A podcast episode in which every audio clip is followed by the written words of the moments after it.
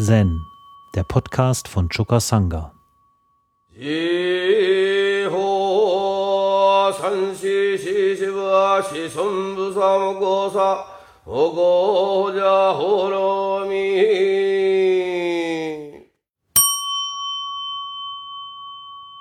Ja, heute ist Pfingstsonntag. Wir feiern die Ausgießung des Heiligen Geistes. Und ähm, es ist interessant, welche Form der Heilige Geist im Buddhismus angenommen hat. Nämlich formlos. Der Heilige Geist des Buddha ist formlos. Das formlose Selbst.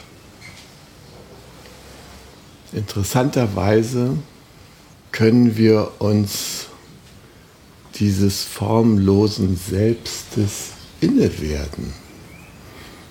Es ist irgendwie in uns drin oder wir sind in ihm drin. Auf jeden Fall, trotz seiner Formlosigkeit, haben wir einen gewissen Zugang dazu. Und unsere Übung hier ist natürlich auch davon bestimmt, diesen Zugang zu unterstützen und lebendig werden zu lassen. Damit sich unser Kontakt zu diesem formlosen Selbst, dem Heiligen Geistes, denn manifestieren kann in unserem Alltag.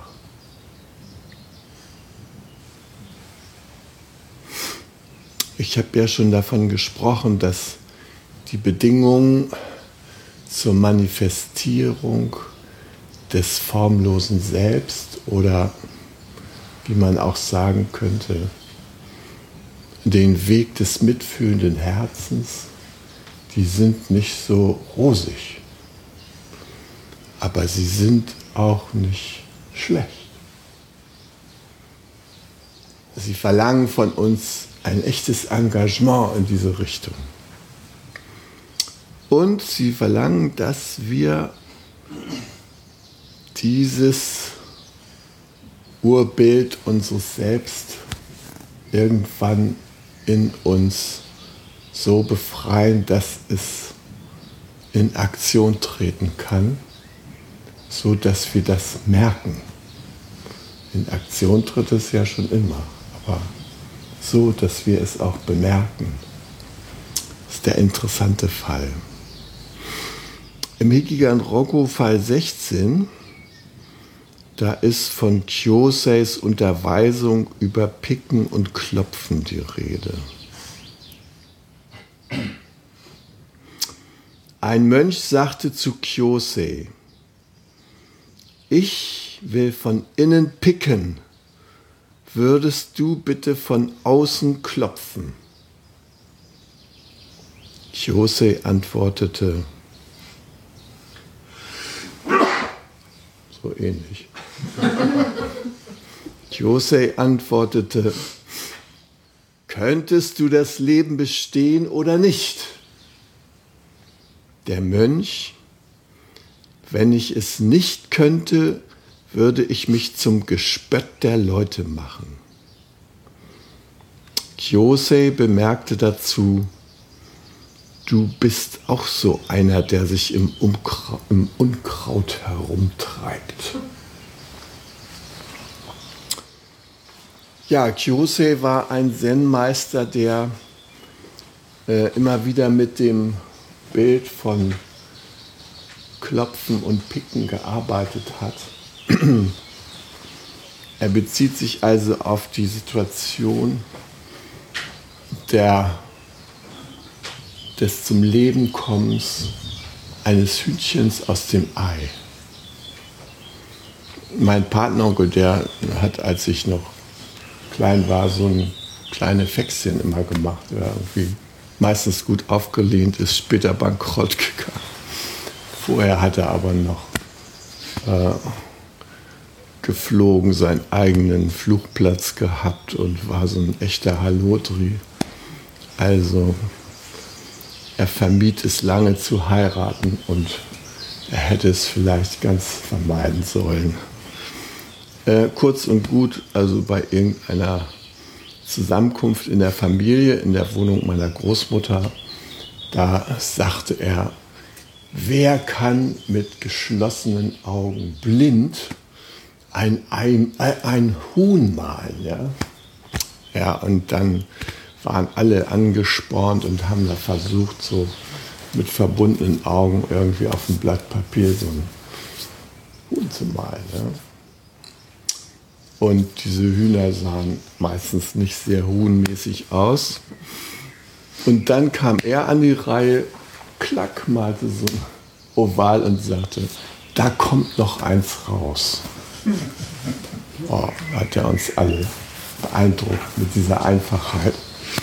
Aber so einfach ist es nicht da, dass da eins rauskommt. Das ist ja ein delikater Prozess in der Natur. Ja? Also, wenn man so ein Ei ganz früh aufmacht, dann sieht man ja noch gar nichts von irgendeinem Hühnchen. Ja? Dann denkt man eigentlich maximal an Frühstücken und zwar auch bei Konsistenzänderung nur. Ja? Also, gut, so ein Ei. Ja? Ähm, dann wird das Wärme behandelt über eine gewisse Zeit und dann geht es los, dass im Ei plötzlich Leben herrscht. Ja. Und äh, diese kleinen Küken, ich habe das früher selbst beobachtet, äh, da hatten wir so Glucken, die so ähm, auf so einem dicken großen Korb saßen, eine Menge Eier unter ihren Hintern und äh, irgendwann, die, die, diese Glucken haben diese Eier immer gewendet, ja, und sie haben auch immer gehorcht. Und in diesen Eiern, da fing es irgendwann an zu leben. Und da hatten diese kleinen Küken, die hatten auf dem Schnabel so einen kleinen Zahn. Und den haben diese Hühnchen von innen im Ei so gerieben, ja, gefeilt. Ja, und wenn dieses Pfeilen losging in einem Ei, dann hat die Henne die Glucke von außen angefangen zu picken. Wenn die Glucke zu früh gepickt hätte, wäre kein lebensfähiges Hühnchen rausgekommen. Wenn sie zu spät gepickt hätte, wäre es gestorben. Also es war immer dieser delikate äh, Vorgang. Ja?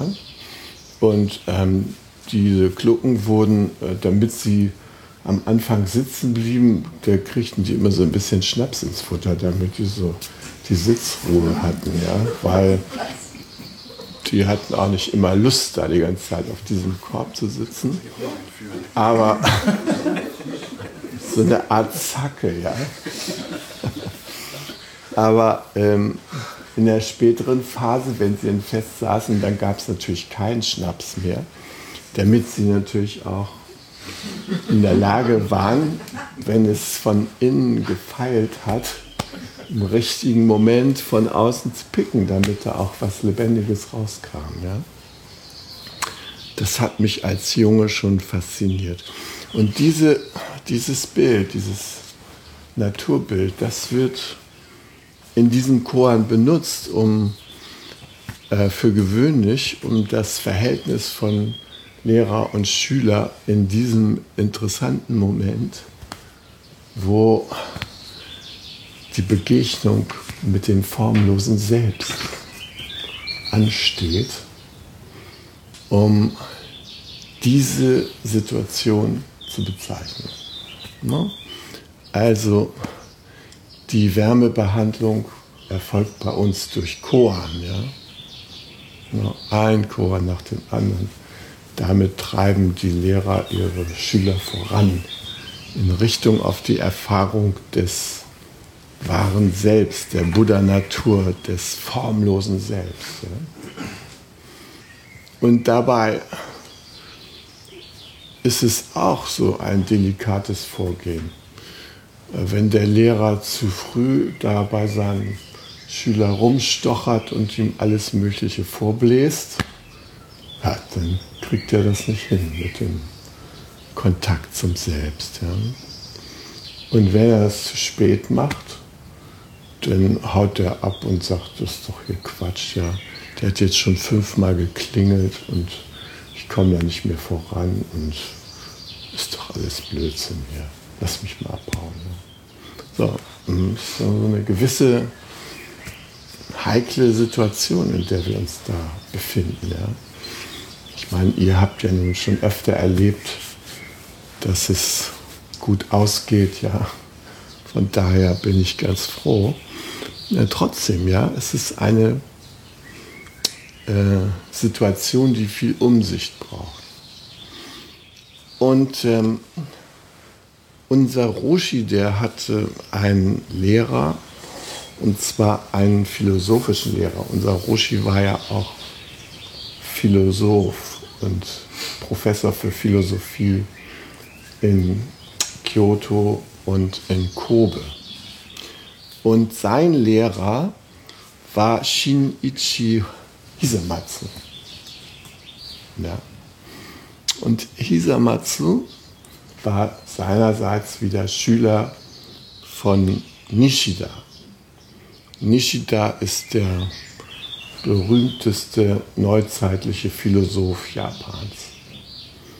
Und Nishida wiederum war als Lehrer nicht an der Universität, sondern in der Grundschule oder in der normalen Schule, war er Lehrer von Suzuki Daisetsu, dem großen intellektuellen Suzuki, der äh, 1900, 1890 seinen Zen-Lehrer begleitet hat auf die große weltspirituelle hm, Zusammenkunft, ein Weltkongress der Religionen in Philadelphia, USA. Ja.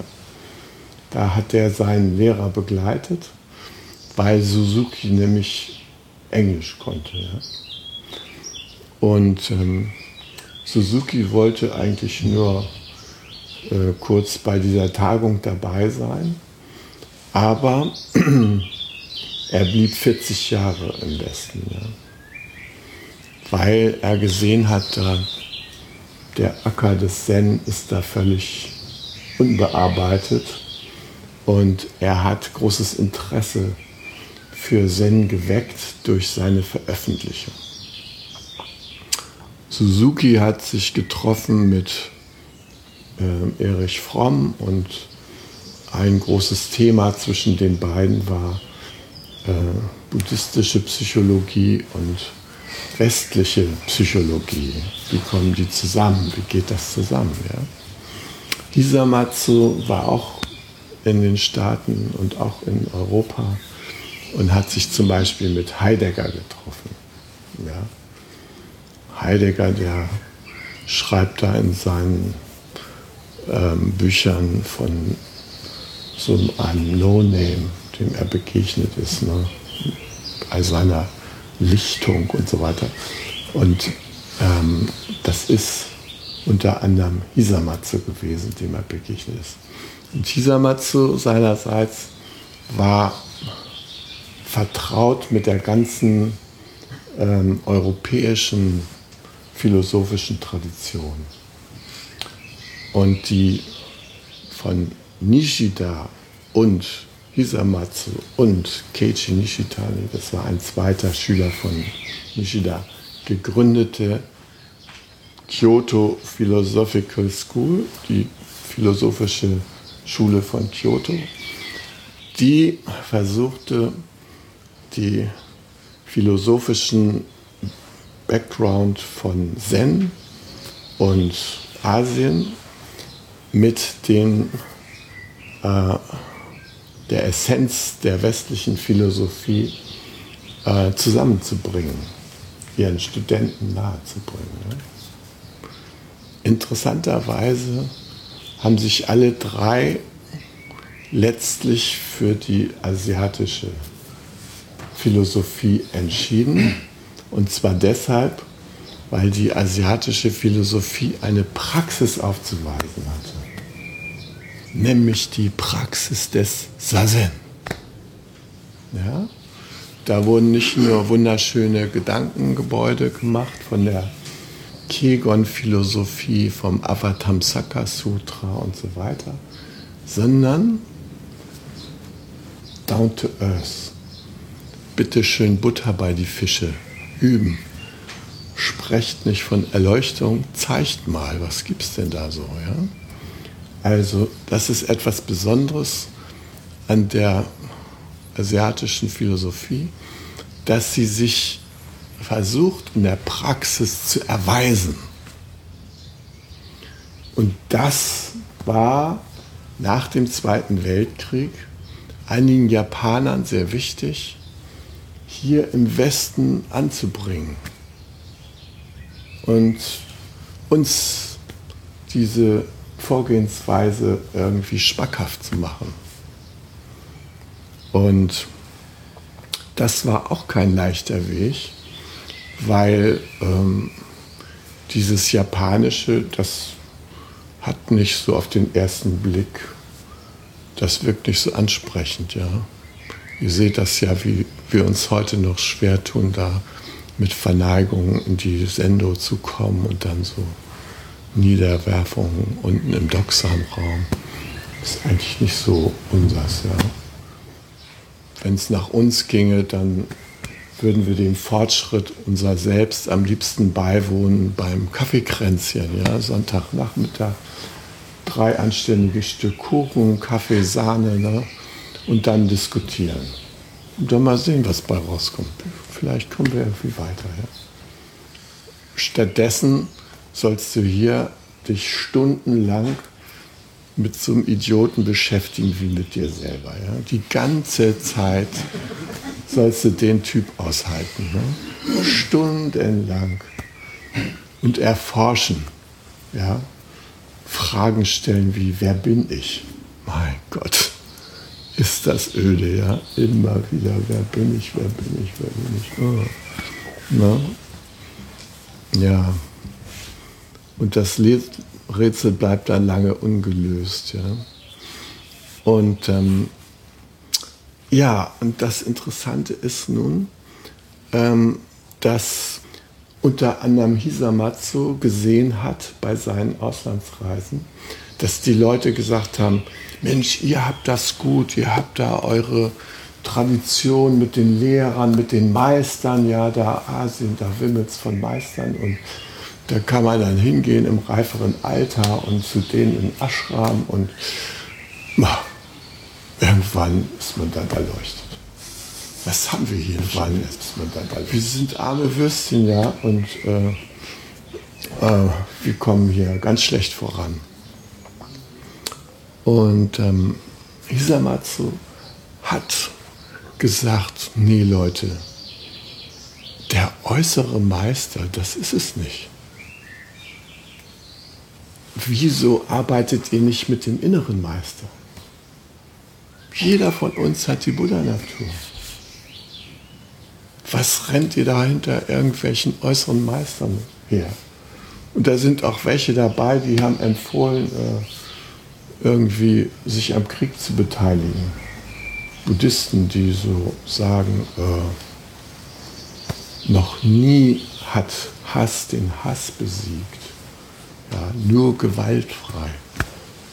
Und dann lassen sich da buddhistische Mönche zu Kamikaze-Fliegern konvertieren und werden dann noch von ihren Meistern drin bestärkt. Was ist das denn für eine komische Geschichte, ja? Also, jedenfalls hat Hisamatsu schon in den 40er Jahren, nämlich in der Zeit, wo unser Roshi selber ähm, Buddhismus und Religionsphilosophie studiert hat, hat er schon neue Wege aufgezeigt. Und ähm, Roshi, der sagt ja von sich selbst, ähm, er wäre ein ziemlich fauler Student gewesen. Also diese ganzen theoretischen Ergüsse haben ihn nicht interessiert, sondern er ist, wenn immer möglich, zu Hisamatsu gegangen, um von dem zu lernen.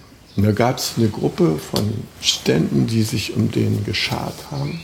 Hisamatsu lebte in so einem Zen-Tempel, obwohl er jetzt kein äh, Zen-Meister im formellen Sinne war. Ja, lebte in so einem Zen-Tempel, hat auch so die, die Art ähm, von simpel, simplen Leben geführt, was so ein Mönch so führt. Ja.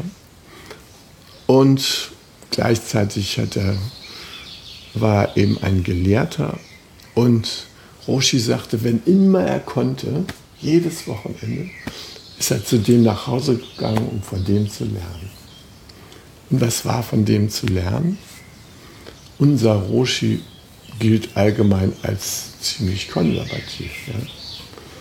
Also jedenfalls, wenn ich mich mit Kosan, meinem Dharma-Bruder, über Roshi unterhalten habe, waren wir uns immer einig, dass unser Roshi so ziemlich konservativ ist, die alten Formen hochhält, dann läuft er aber mit so Talarum, Tralala, Ketten und so weiter, alles na, mit dem richtigen Roshi-mäßigen Outfit und so. Und wenn Zeremonien sind, dann ist er wirklich voll da in seinem Ornat und so weiter. Und ähm, Hisamatsu, der war aber anders. Ja? Der war ein moderner Geist. Und der ähm, kam mit seinen Studenten überein, dass es einen Weg geben muss, ähm, dass jeder im Kontakt, im wechselweisen Kontakt miteinander in der Lage sein muss, lehrerunabhängig seine Buddha-Natur zu entdecken. Und er hat eine Gesellschaft gegründet, die seit 1960 unter dem äh, Abkürzung FAS Gesellschaft Society rangierte und vorher einen japanischen Namen hatte, den ich euch jetzt nicht hier noch bieten will. Äh, den haben sie dann in diesen internationalen Namen umgemünzt. Und dieses FAS, das ist die Kurzform für, also F steht für Formless Self. Ja. A steht für all humankind, also alle Menschen, ja. Und S steht für suprahistorical history, also ein äh, geschichtlicher Kontext, der zwar geschichtlich ist im Sinne von zeitbezogen und gleichzeitig überzeitlich, ja. Also das formlose Selbst von allen Menschen anzusteuern in einem historischen Augenblick mit der Tendenz, es geschichtsunabhängig zu verankern und auszubreiten. Das war der Ansatz von der von Hisamatsu gegründeten FAS-Gesellschaft. Und er wollte gerne, dass die äh, Studenten so Kreise bilden, wo sie sich gegenseitig unterstützen, ihr eigenes Selbst zu entdecken. Und er war ein Begleiter dieser Forschungsreise, die die gemacht haben. Ja? Also es ging um die wechselseitige Teilhabe direkter Selbsterforschung. Und darüber gibt es auch einen kleinen äh, Aufsatz, und in diesem kleinen Aufsatz setzt er sich mit der traditionellen Weise, dieses Koran zu behandeln, auseinander, nämlich Ochsentour von Lehrer auf den Schüler und so weiter und ein, zwei, drei Nachfolger und dann kann es so weitergehen, ja, und stellt dem entgegen die wechselseitige Teilhabe direkter Selbsterforschung. Und er hat das Ding ganz unbescheiden als Weltknüller aufgezogen. Ja? Also, na, hier, wir machen das schon mal, wir probieren diese Methode aus, aber sie soll so konzipiert sein, dass sie weltweit angewendet werden kann. von allen Menschen. Ja? Globales Erwachen. Das war die Vorstellung. Und die Sache fing an zu blühen nach dem Zweiten Weltkrieg und war für viele, die also sich philosophisch neu orientieren mussten, nachdem Japan das erste Mal in seiner Geschichte besiegt worden war. Das müsst ihr euch auch mal vorstellen. Ja? Die haben sich sonst immer nur gegenseitig besiegt, aber dass sie mal von einem äußeren Feind besiegt waren, das war das erste Mal. Ja? Und äh, dieser äußere Feind, der hat dann gesagt, okay, wir bieten euch Freundschaft an, wenn ihr beim Kapitalismus mitmacht. Ja? Und dann haben die Japaner gesagt, okay, wir machen bei eurem Kapitalismus mit. Und insgeheim haben sie sich gesagt, und wir organisieren das so, dass wir die Besseren sind. Wir werden euch überholen.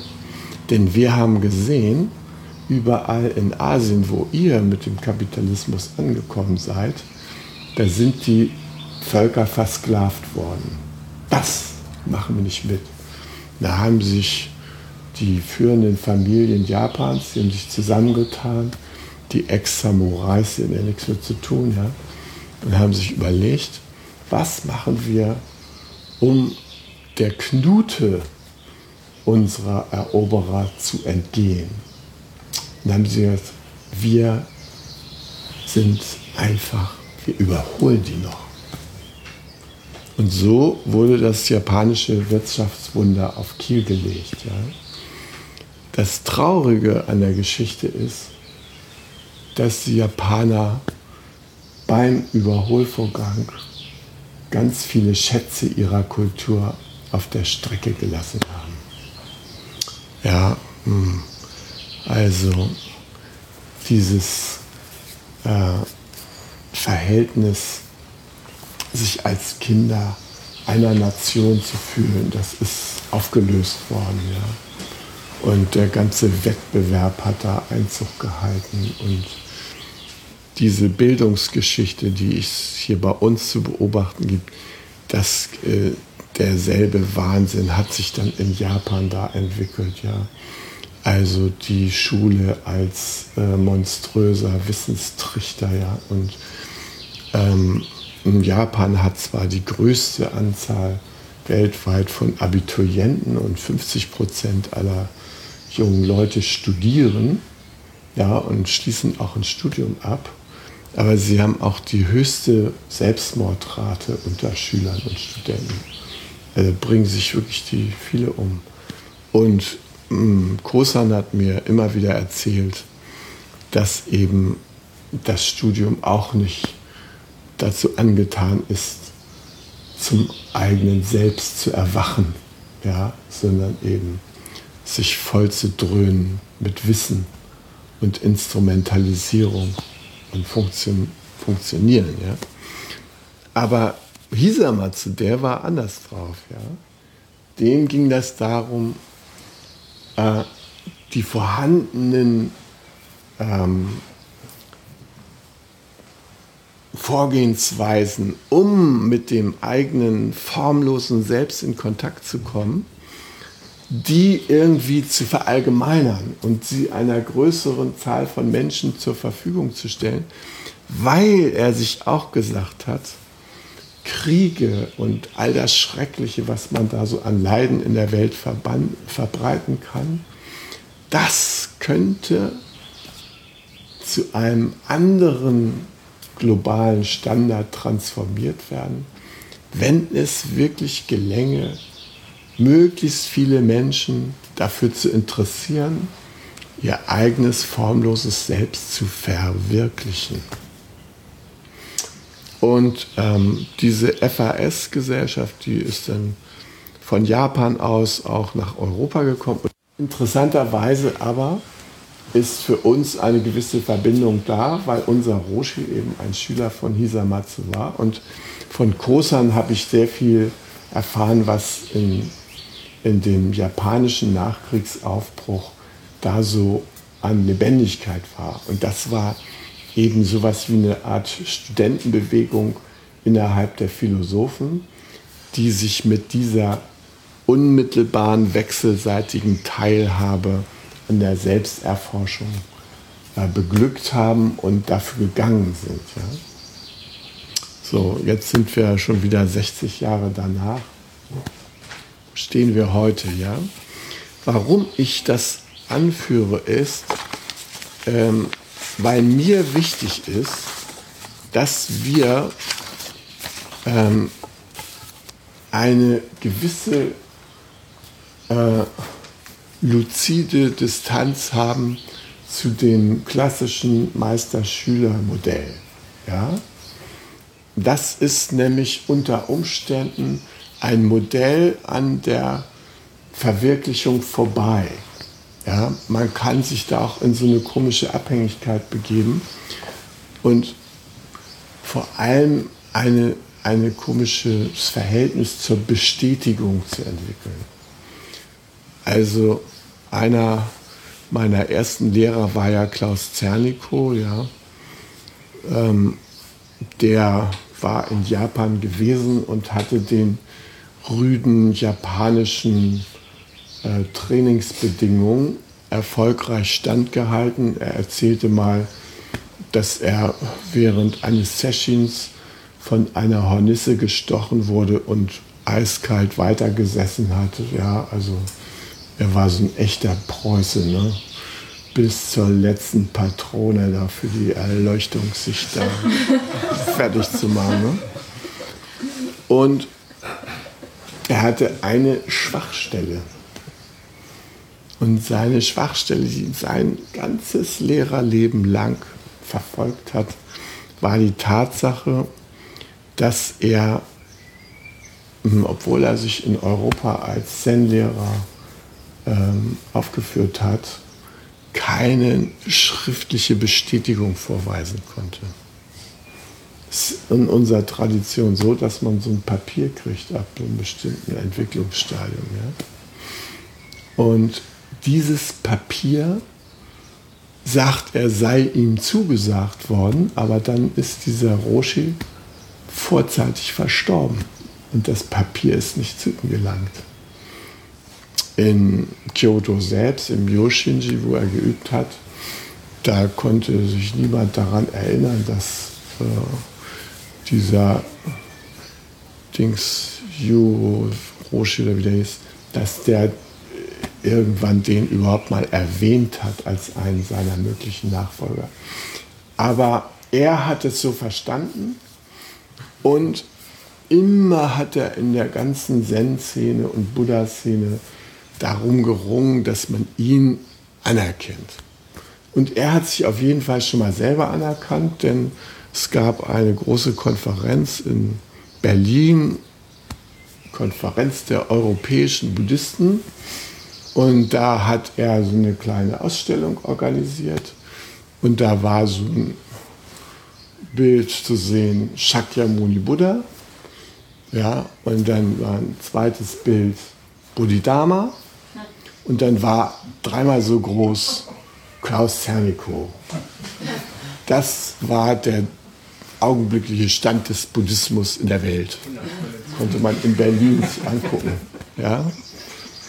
So, und mm, ja, dass er da zu so einer kleinen Übertreibung äh, geneigt hatte, das lag an diesem kleinen, winzigen Nicht-Vorhandensein dieses Papiers. Ja? Und in den späteren Jahren hat er nach wie vor sich darum bemüht. Er ist dann nach China gefahren und hat ähm, war im Shaolin-Kloster und anderen Weißpferd-Tempeln, glaube ich. So. Auf jeden Fall hat er sich von den dortigen Äbten äh, bestätigen lassen, dass er Zen-Meister sei.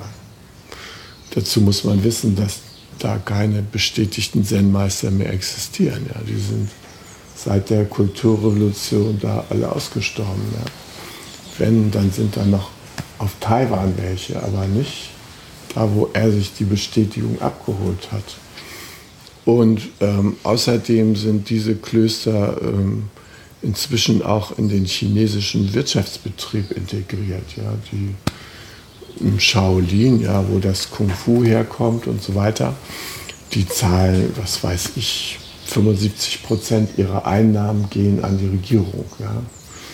Und die haben 30.000 Kung Fu-Studenten. Und wenn man da als Kung Fu-Student angenommen werden will, dann muss man irgendwie monatlich ungefähr 1000 Dollar abdrücken. Ja. Also es ist da ein etwas anderer Betrieb als zu Zeiten von Bodhidharma. Davon kann man ausgehen. Ja?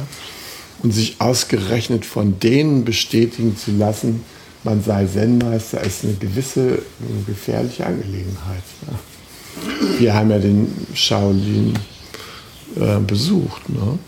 Und dann haben wir gesehen, war so ein junger Abt. Also er hat uns dann in so ein Zimmer geführt war ein schöner großer Stuhl, auf dem angeblich schon Bodhidharma gesessen haben soll, obwohl der ja vor dem Felsen und vor der Wand gesessen haben sollte. Aber naja, wie dem auch sei, kurz und gut. Ähm, da waren so ein paar Honneurs und wir wurden da auch wunderbar bewirtet mit Tee und allem und so. Aber nach meinem Instinkt atmete das Ganze zwar den Geist der Tradition, aber nicht den Geist den lebendigen Buddha-Geist. Ja? Der war nur in Form unseres Roshida präsent, ja? aber nicht durch andere Leute. Und mh, mm, ja, das ist in meinen Augen eine unnötige Sichtweise, ja, da ständig auf diese komische Bestätigungspapiere zu gucken.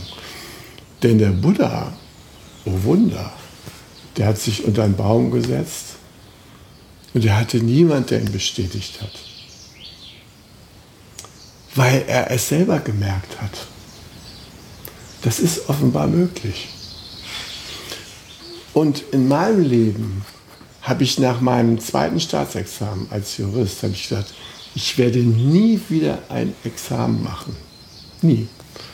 Diese ganze Tortur da durch so ein dann andere Leute beurteilen einen, um Gottes Willen, ja, habe ich abgelehnt. Und wie ihr wisst, bin ich ja einer der Gründer der in Deutschland jetzt blühenden Mediationsbewegung, ja, wo es um Konfliktvermittlung geht und ähm, bin Gründungsmitglied des größten deutschen Mediationsverbandes. Und äh, als wir da die ersten Schulungen in Mediation äh, aufgelegt haben, da haben wir uns ein wunderbares Curriculum äh, überlegt, ja, Katharina und ich. Und dann haben wir danach Leute ausgebildet. Und das Curriculum war so gut und so erfolgreich, dass das deutschlandweit kopiert wurde. Natürlich nicht ohne, dass die Leute behauptet haben, das wäre ihrs. Ja. Das muss man nun mal hinnehmen, äh, wenn man so ein Pionier ist. Und wir haben also etliche Leute in der Anerkennungskommission des Bundesverbandes Mediation zertifiziert. Ich habe jetzt noch drei Gutachten da liegen, muss ich wieder durchlesen und sagen, können wir die anerkennen als Ausbilder oder als Mediatoren. Und jetzt kommt dieses verrückte Mediationsgesetz endlich nach 25 Jahren oder so. Und da steht natürlich drin, wie so ein Mediator anzuerkennen ist. Naja, und mein Problem ist, wie bei Zernico, ich habe nicht den Schein. Ich habe es ja selber erfunden. Was mache ich jetzt? Der Gesetzgeber verlangt, dass äh, mich da einer bestätigt, dass ich da so eine Mediationsausbildung mache. Tja, was ratet ihr mir? Ausbildung. Ausbildung machen. Bei wem? Bei mir. Aber bei Markus eine Ausbildung Ja, ne? das wäre es doch. Ne? Also, erstmal in so einer komischen Zwickmittel drin. Und ähm, dem Buddha ist das zum Glück nicht passiert. Ja? Da kam keiner an und hat gesagt, hier zeig mal deine, deine Scheine oder sowas. Ne? So, und ähm, gut, da werden Wege gefunden, dass wir da auch irgendwie als anerkannte Mediatoren zu Buche schlagen. Aber es ist doch eine witzige Situation, ja. Ich habe keinen Schein. Ich habe tausend Leuten einen Schein gegeben. ich habe keinen. Und das zweite Mal war das mit der Permakultur so. Hier war ja früher das, das Permakulturinstitut, Europäische Permakulturinstitut war in Steierberg, ja, von Berlin nach Steierberg umgezogen. Und dann haben wir mit den Leuten Permakultur-Designkurse gemacht, neun Tage lang und so. Äh, Declan und ich zum Beispiel und was weiß ich, noch verschiedene andere. Und, ähm, und irgendwann hat die Mehrheit der Mitglieder des Permakulturinstituts entschieden, das Ding soll dezentralisiert werden. Das Permakultur ist dezentrale Aktivität und weg hier aus Steierberg und überall in Deutschland Permakulturgruppen und die zusammen bilden dann das Europäische Permakulturinstitut. Ja, ähm, aktueller Stand könnt ihr erfragen bei Katharina, wie es da jetzt aussieht nach 20 Jahren. Jedenfalls äh, war die Situation heikel für Declan und für mich. Ja. Ähm, Declan war Direktor des Instituts und ich war Educational Manager. Das waren die Titel, die wir uns da gegeben haben, um diese Zeugnisse zu unterschreiben, die die Leute ja immer kriegten. Ja. Kriegten ja eine Bescheinigung. Jetzt sind sie Permakulturdesigner. Declan Kennedy, Director, Christoph Hattlerpaar, Educational Manager. Ja. ja, was blieb uns anderes übrig? als uns irgendwelche Permakulturlehrer zu suchen, Gudrun aus, ne, die, dann haben die uns bescheinigt, dass wir ausgebildete Designer sind, weil danach hat das Institut verflüchtigt, beziehungsweise also Declan und Gudrun haben bei mir unterschrieben und Gudrun und ich haben bei Declan unterschrieben. Ne? So haben wir unsere Scheine noch rechtzeitig gekriegt. Ja also unsere Erleuchtungsbestätigung auf dem Gebiet der Permakultur. So, bei der, bei der Mediation, da müssen wir noch irgendwas finden, das irgendwie hinzukriegen ist. Ja? So, was mich das Leben gelehrt hat, ist, dass es unglaublich wichtig ist, auf seinen eigenen Instinkt da zu achten und auch das eigene Herz. Ja? Das ist nämlich eine wunderbare Instanz weil es bei Chance äh, guten Kontakt zum formlosen Selbst unterhält. Ähm, es ist so, dass das Herz sich meldet und uns auch intuitive Vorschläge macht. Es ist aber so, wenn man seinem Herzen chronisch nicht zuhört, dann meldet es sich nicht mehr. Dann geht es verschütt. Ja? Ähm, und wenn ihr irgendwie die Stimme eures Herzens wiederbeleben wollt, dann ist es gut, täglich zu sitzen und zu lauschen. Was sagt denn euer Herz? Wenn das Herz nämlich wieder Zuhörraum bekommt, dann meldet es sich wieder.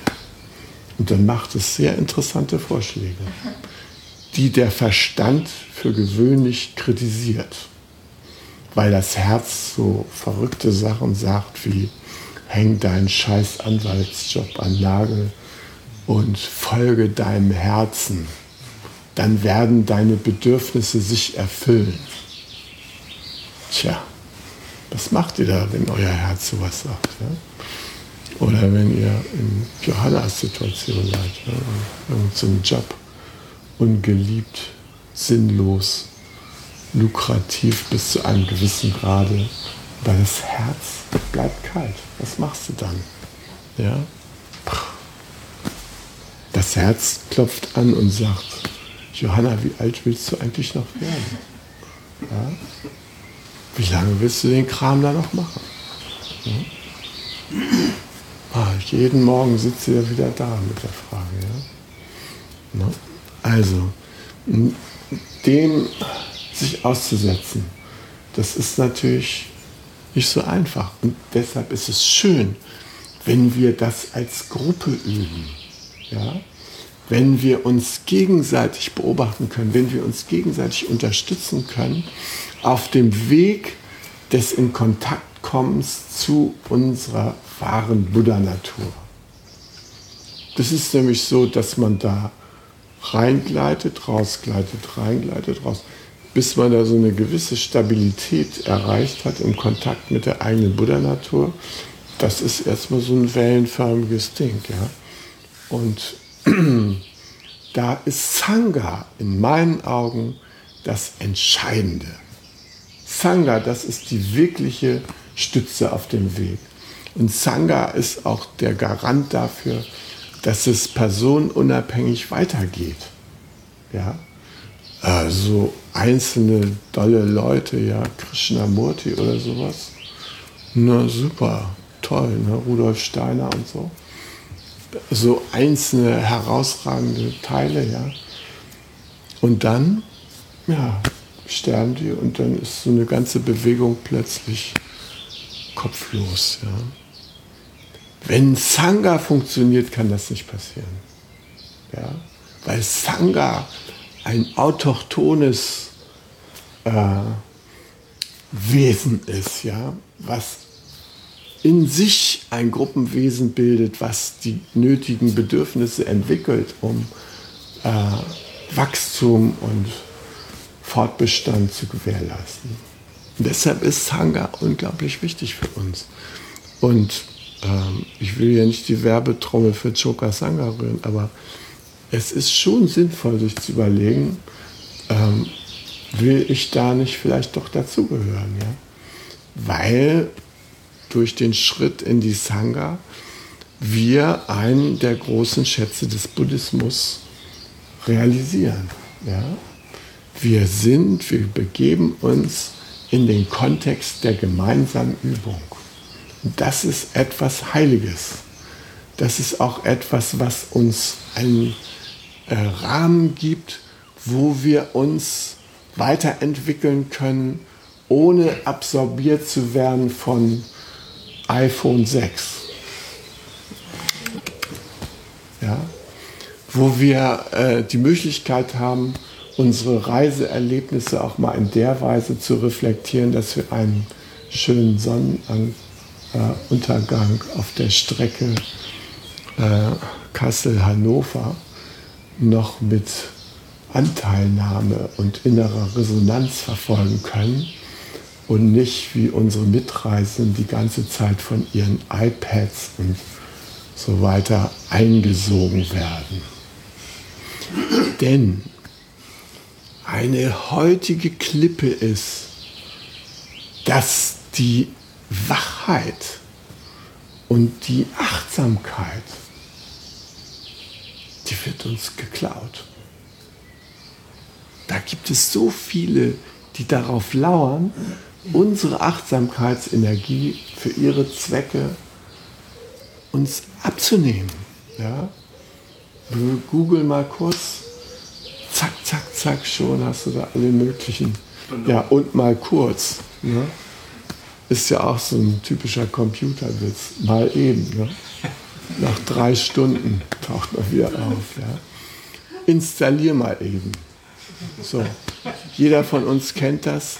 Das sind die unglaublichen Aufmerksamkeitsräuber, von denen wir umzingelt sind.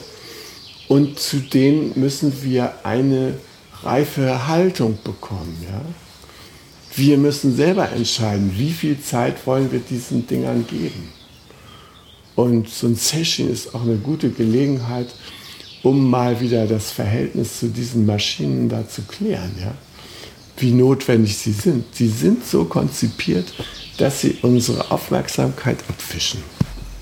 Ja? Wir können da uns in diesen virtuellen Welten stundenlang aufhalten. Aber unser Weg ist, zu der Wirklichkeit unserer Buddha-Natur vorzustoßen zur Wirklichkeit. Das ist wirklich. Das ist nichts Eingebildetes. Das ist etwas, was wir haben und wo wir uns gegenseitig unterstützen können bei unserer Kontaktaufnahme damit, bei unserer Entdeckungsreise. Und das ist für mich Ausgießung des Heiligen Geistes, dass wir uns gegenseitig dabei unterstützen, dass wir uns gegenseitig darin bestärken und dass wir uns gegenseitig helfen, auch mit diesem, dieser Welt der Achtsamkeitsräuber umzugehen. Ja? Ich habe mich früher oft gefragt, mein Gott, da sind wir hier in so einem Session vier Tage lang.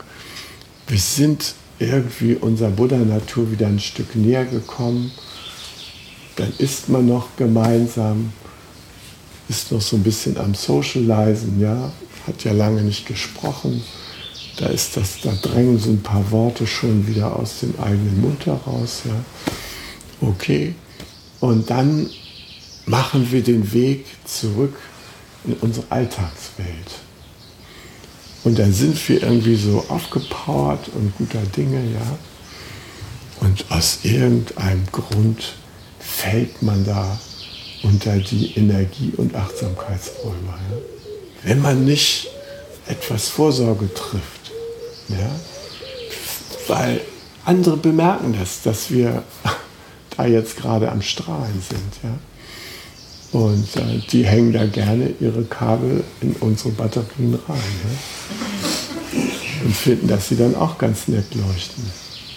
Und das ist so, was ich nicht unter Ausgießung des Heiligen Geistes verstehe. Also das ist Verplörung des Heiligen Geistes. Das sollten wir nicht machen, ja. Sondern wir sollten versuchen, dieses Achtsamkeitsfeld und dieses Aufmerksamkeitsfeld zu unserer gegenseitigen Ernährung zu halten. Ja? Dann können wir von uns aus großzügig sein und geben. Ja? Aber nicht so äh, versehentlich das verplören und verdingen. Ja?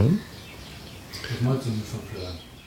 Ja, dass wir es äh, unachtsam mit der Energie umgehen. Ja? Dass wir es äh, uns abnehmen lassen, indem wir dem nächstbesten hungrigen Geist da so ein paar Brocken von zuwerfen, bis dieses Fass von uns wieder Löcher hat. Ja? Das ist nicht gut. Ne? Das hat nichts damit zu tun, dass wir nicht großzügig geben von dem, was wir erfahren haben, in einem Kontext, der sinnvoll ist. Aber es ist nicht sinnvoll, sich von allen Seiten anspringen zu lassen. Es ist wichtig, dass ihr sozusagen in dieser Haltung der kosmischen Vitalität bleibt, wo ihr Kanal seid für die großen Kräfte.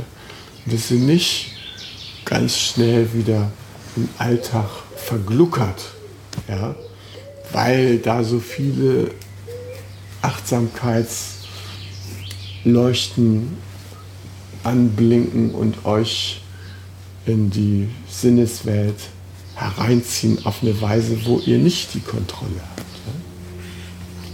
Also bewahrt euch einen gewissen kontrollierten Zugang zur Welt. Das empfehle ich euch. Damit ihr den Heiligen Geist des Zen, den Kontakt mit der Buddha-Natur, den Kontakt mit der Sangha und mit dem Dharma, dass ihr den aufrechterhalten kann. Denn wir sind darauf angewiesen. Wenn wir es nicht machen, wer soll es denn machen? Ja? Packen wir es also an. Okay. Hi. Zen, der Podcast, ist eine Produktion von Chokasanga e.V. in Kooperation mit dem Podcaststudio Paderborn.